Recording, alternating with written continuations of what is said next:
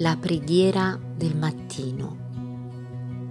Allora si cominciò ad invocare il nome del Signore. Pace fratelli, questa mattina voglio leggere con voi in Matteo capitolo 19 dal versetto 16 al 22. Un tale si avvicinò a Gesù e gli disse, Maestro, che devo fare di buono per avere la vita eterna? Gesù gli rispose, Perché mi interroghi intorno a ciò che è buono? Uno solo è il buono, ma se vuoi entrare nella vita, osserva i comandamenti. Quali? gli chiese.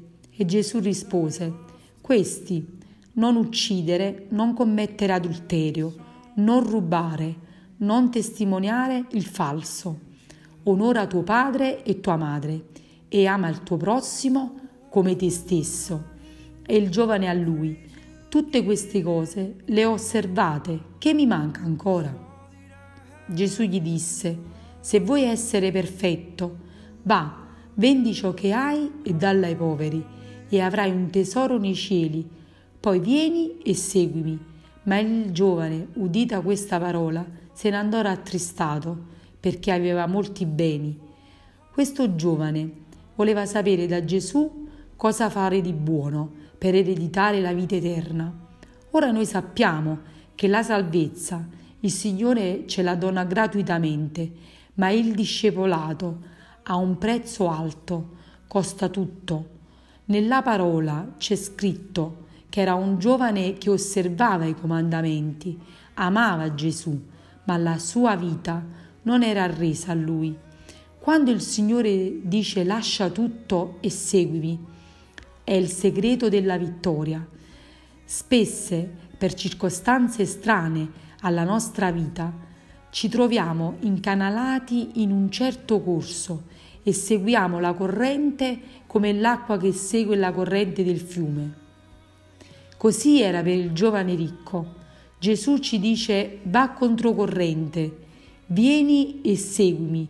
Il giovane ricco non accettò l'invito di Gesù Cosa faremo noi? Continueremo a seguire questa corrente o essere obbedienti alla parola di Cristo?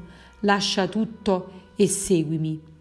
In Luca, al capitolo 14, versetto 33, c'è scritto Così dunque, ognuno di voi che non rinunzia a tutto quello che ha, non può essere mio discepolo. Sei realmente pronto a lasciare tutto ciò che è di terreno?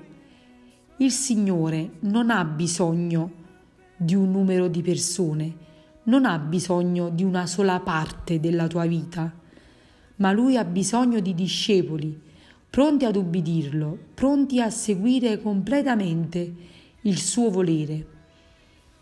In Giovanni, capitolo 20, versetto 26, ci dice Gesù venne a porte chiuse e si presentò in mezzo a loro e disse pace a voi.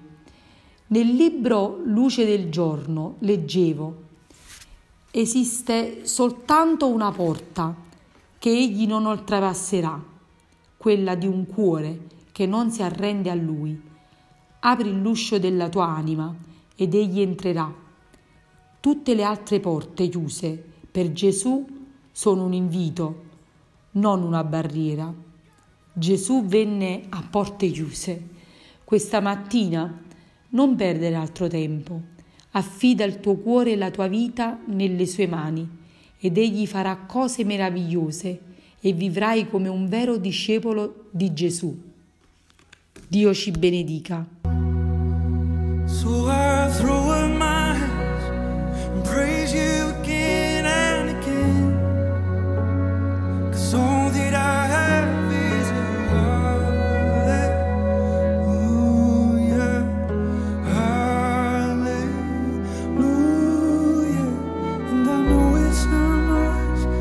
nothing else fit for my